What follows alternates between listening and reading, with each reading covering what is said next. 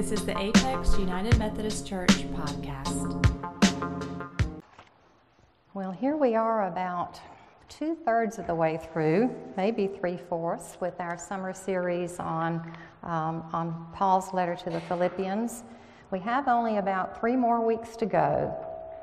Right from the beginning of our sermon series, you know, we've considered several things what it means to imitate Christ, to be unified with Him, not only with others, but with Jesus, both in suffering and in rejoicing through life, so that we can be assured that we will be raised up with Him.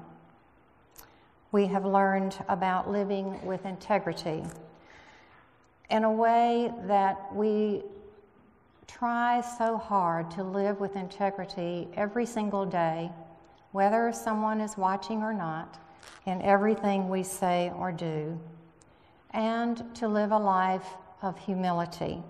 Humility in all things, regarding oursel- others as better than ourselves, looking to the needs and desires of others above our own.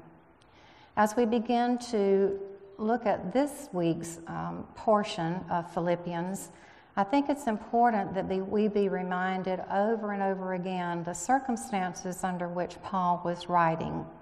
Remember that this was not an easy time for him, that he was in prison in a dark and dingy and squalid place, ridiculed by guards and other prisoners who most likely were ridiculing him for believing in a Savior who did not take him away from this suffering. Shackled, chained, starved. And yet, Paul was eager, even in these circumstances, to remind the people in and around Philippi that he considered all of this, his wretched current estate, preferable to his former life as a Pharisee. Over and over, Paul encourages the early church to relinquish any sense of pride and self importance they might have and instead to imitate Christ. That's the message I think he has for us as well. And I don't know about you, but when I read the Bible and I hear stories like Paul's stories, it makes me wonder what is the message for me? What impact should this have on my life? How should I be living my life differently based on what the Bible tells us was happening to people during that time? And so that's what we're going to look at today. And as we read this scripture, we're going to stop a few times along the way to consider Paul's words in more detail. I want you to remember as we read this Paul's conversion experience how he was blinded on that dusty road to Damascus and remained blind for several days. That was a turning point in his life when he was able finally to relinquish his pride and self importance and experience a new thing, to see Christ with new eyes. And I believe that's what he's calling us to do today. He describes how he was once spiritually blind but now with new eyes he can see. So let's dive right in with today's um, message. I have um, put a different translation on the screens today because to me, as I read through the eight or ten different um, translations, it spoke to me most plainly about what I believe Paul wants us to hear. So we're going to be using the new, uh, the um, Living Bible translation today. We're going to be reading um, Philippians 3, and we'll, the whole thing will be verses 1 through 11, but we're going to stop after verse 6. Whatever happens, dear friends, be glad in the Lord. I never get tired of telling you this, and it is good for you to hear it again and again. Watch out for those wicked men, dangerous dogs, I call them who say you must be circumcised to be saved. For it isn't the cutting of our bodies that makes us children of God, it is worshiping Him with our spirits. That is the only true circumcision. We Christians glory in what Christ Jesus has done for us and realize that we are helpless to save ourselves. Yet, if anyone had reason to hope that he could save himself, it would be I. If others could be saved by what they are, certainly I could. For I went through the Jewish initiation ceremony when I was eight days old, having been born into a pure blooded Jewish home that was a branch of the old original Benjamin family. So I was a real Jew if ever there was one. What's more, I was a member of the Pharisees, who demand the strictest obedience to every Jewish law and custom. And sincere? Yes, so much so that I greatly persecuted the church. I tried to obey every Jewish rule and regulation, right down to the very last point. This is the word of God for us, the people of God. Thanks be to God. You'll notice that Paul was quick to speak about circumcision right at the very beginning because it was such an important ritual that signified a person from a person's infancy that he belonged to God. Jesus too was circumcised. You know that he was born to Jewish parents who were trained in all the laws and rituals of the Jewish faith. And so he too was circumcised on his eighth day. But Paul's conversion made him see with new eyes that there's nothing we can do, no rite, no ritual, no behavior, no good work, nothing we can do that can earn our salvation. If ever there were a way to earn favor with God, Paul said he would be it.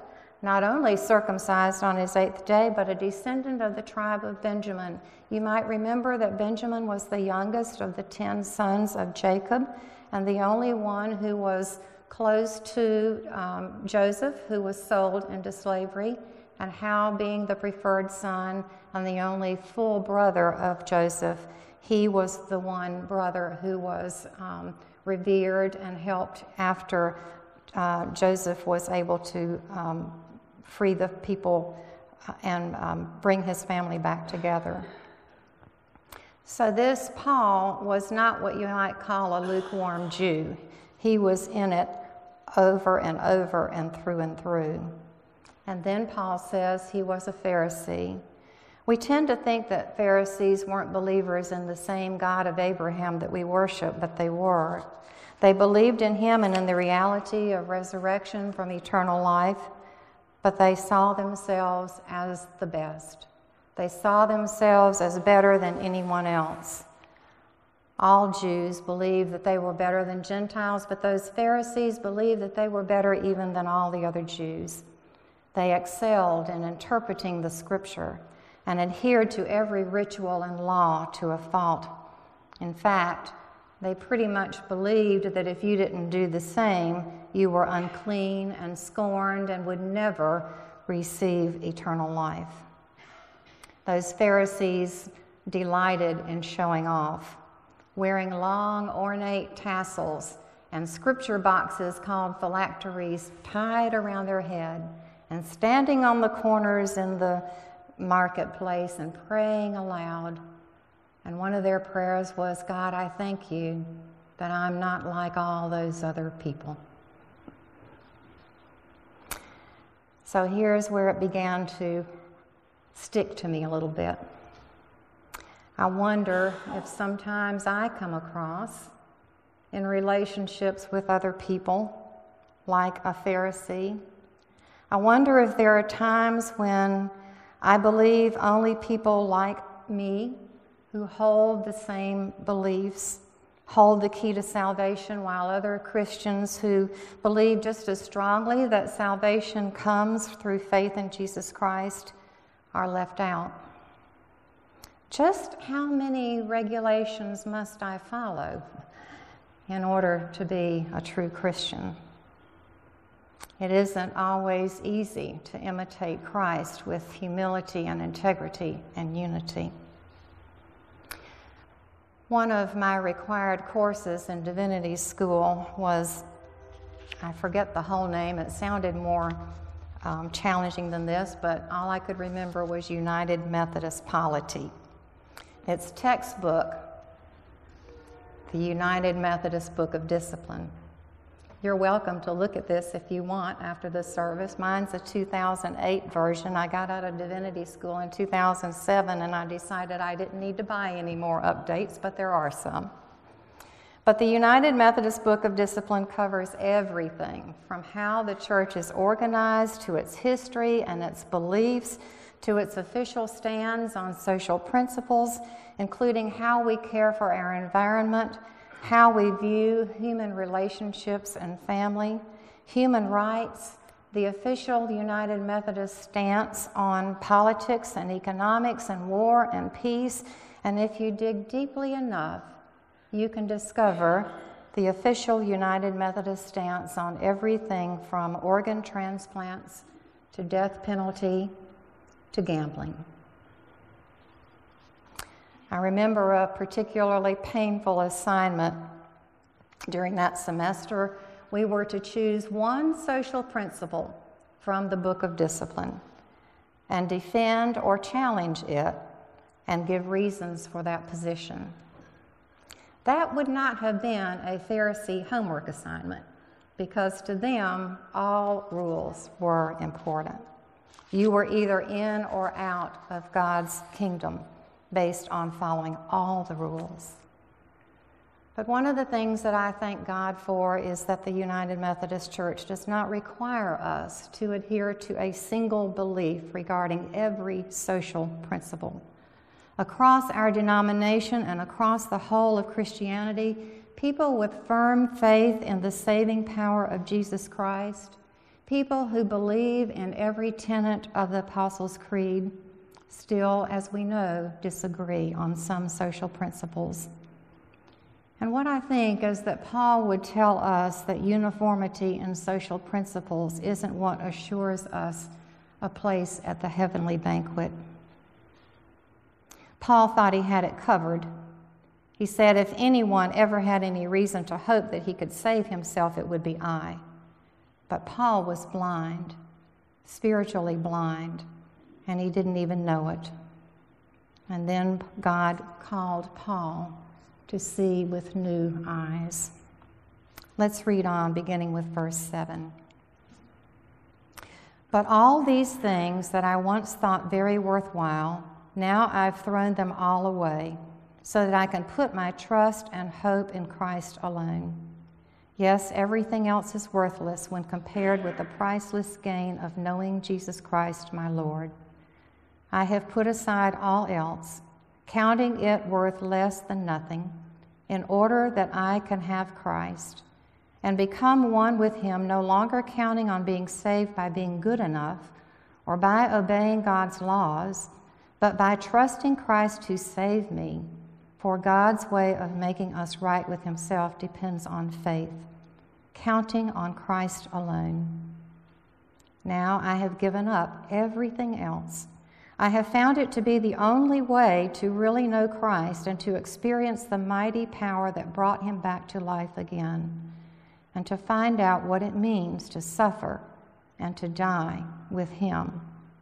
And so, whatever it takes, I will be one who lives in the fresh newness of life of those who are alive from the dead.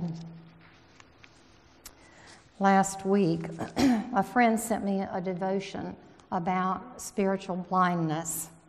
It began with the question Have you ever found yourself asking God, why would you allow this or that hardship to happen? It isn't always easy to be humble before God because we deserve answers. We deserve better. And if only we understood the why, then perhaps life's difficulties would make more sense. In the Gospel of John, we read about a man who was blinded from birth, and when people asked why, the usual response was, well, the man or his parents had committed some unforgivable sin. But Jesus responded, This happened so the works of God might be displayed in him. Paul's blindness resulted in new sight, not only for Paul, but for the thousands of Christians who followed him. and his physical blindness led others to spiritual sight. Those Pharisees knew all about the Messiah who was to come, but when Jesus came, they couldn't see he was the one. They had all the right answers, but their choices were wrong. When Paul's conversion came, he no longer wanted to be a part of that Jewish heritage. Paul writes, Everything I once thought worthwhile I've thrown away. Why? So that I can put my trust and hope in Christ alone. Everything else in life is worthless compared to the priceless gain of knowing Jesus. There's a little side story I want us to remember about Paul this morning. Near the end of his imprisonment, but while he was still in shackles and under heavy guard, Paul was put aboard a ship to Rome to plead his case for freedom. Acts 27 tells us there was a relentless storm that threatened to devour the ship and lasted for two weeks. In an effort to save it from destruction, as day followed day with no relief in sight, the crew threw overboard more and more of their supplies. And finally, according to God's plan, the ship broke apart and all its occupants swam ashore and were saved. My question is this Of all the things that you carry on board, of all the things that burden and encumber you, what do you need to throw overboard? What is it that you or I hang on to for dear life, but in reality is unnecessary? Our status, like Paul, our image, which requires so much effort to sustain and makes us lose sight of who we really are. Maybe it's a habit God really wants you to throw overboard. Maybe it's material possessions the reason that the personal storage industry is booming in this country.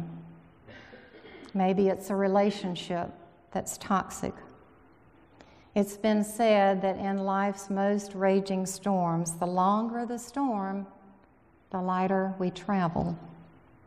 Eventually, all you have left is the one who has you and that's enough. Paul wrote of his relationship with Jesus I want to live as he lived and suffer in the way he suffered, rejoice in the ways he rejoiced, so that I can be raised as Christ was raised to eternal life. That faith, that hope, is what sustains us through our roughest storms, and it outlasts any storm as long as it's anchored in truth. Someone has said that the faith and the hope that we carry, we must carry like a cherished seedling. We will water it with our tears, feed it with our pain, and let the love of God shine down as we journey toward the dawn. If we don't lose sight of where we're headed, we can make sense of today. Peace comes from tomorrow's promise. On Tuesday evening, July the 24th at 6:30, we'll have an opportunity to experience that assurance. And I hope that you will all join us as we gather around the cross in Crossroads to hear more faith stories like Paul. Through scripture and prayer and praise and stories of God's guidance, we'll experience God's love and power and then we'll share in some simple refreshments and fellowship with each other. We will remember who God is, reflect on what God does, and renew our relationships. The service is called a love feast, and you'll read a little bit more, more about it in this week's cross points as well as um, in your bulletin. It's going to be a special evening, and I'm hoping and praying that it will help us see with new eyes God's immeasurable love false confidence or blessed assurance. The choice is ours. Here again, with clear minds and new eyes. Philippians 3, verses 1 through 11. Whatever happens, dear friends, be glad in the Lord. I never get tired of telling you this, and it is good for you to hear it again and again. Watch out for those wicked men, dangerous dogs, I call them, who say you must be circumcised to be saved. For it isn't the cutting of our bodies that makes us children of God, it is worshiping Him with our spirits. That is the only true circumcision. We Christians glory in what Jesus Christ has done for us and realize that we are helpless to save ourselves. Yet, if anyone ever had reason to hope that he could save himself, it would be I. If others could be saved by what they are, certainly I could. For I went through the Jewish initiation ceremony when I was eight days old, having been born into a pure blooded Jewish home that was a branch of the old original Benjamin family. So I was a real Jew, if ever there was one. What's more, I was a member of the Pharisees who demand the strictest obedience to every Jewish law and custom. Sincere? Yes so much so that I greatly persecuted the church and tried to obey every Jewish rule and regulation right down to the very last point. But all these things that I once thought very worthwhile, now I've thrown them all away, thrown them overboard, so that I can put my trust and hope in Christ alone. Yes, everything else is worthless when compared with the priceless gain of knowing Christ Jesus, my Lord I have put aside all else, counting it worth less than nothing, in order that I can have Christ and become one with Him. No longer counting on being saved by being good enough or by obeying God's laws, but by trusting Christ to save me. For God's way of making us right with Himself depends on faith, counting on Christ alone. Now I have given up everything else. I have found it to be the only way to really know Christ and to experience the mighty power that brought him back to life again, and to find what it means to suffer and to die with him. So, whatever it takes, I will be one who lives in the fresh newness of life of those who are alive from the dead.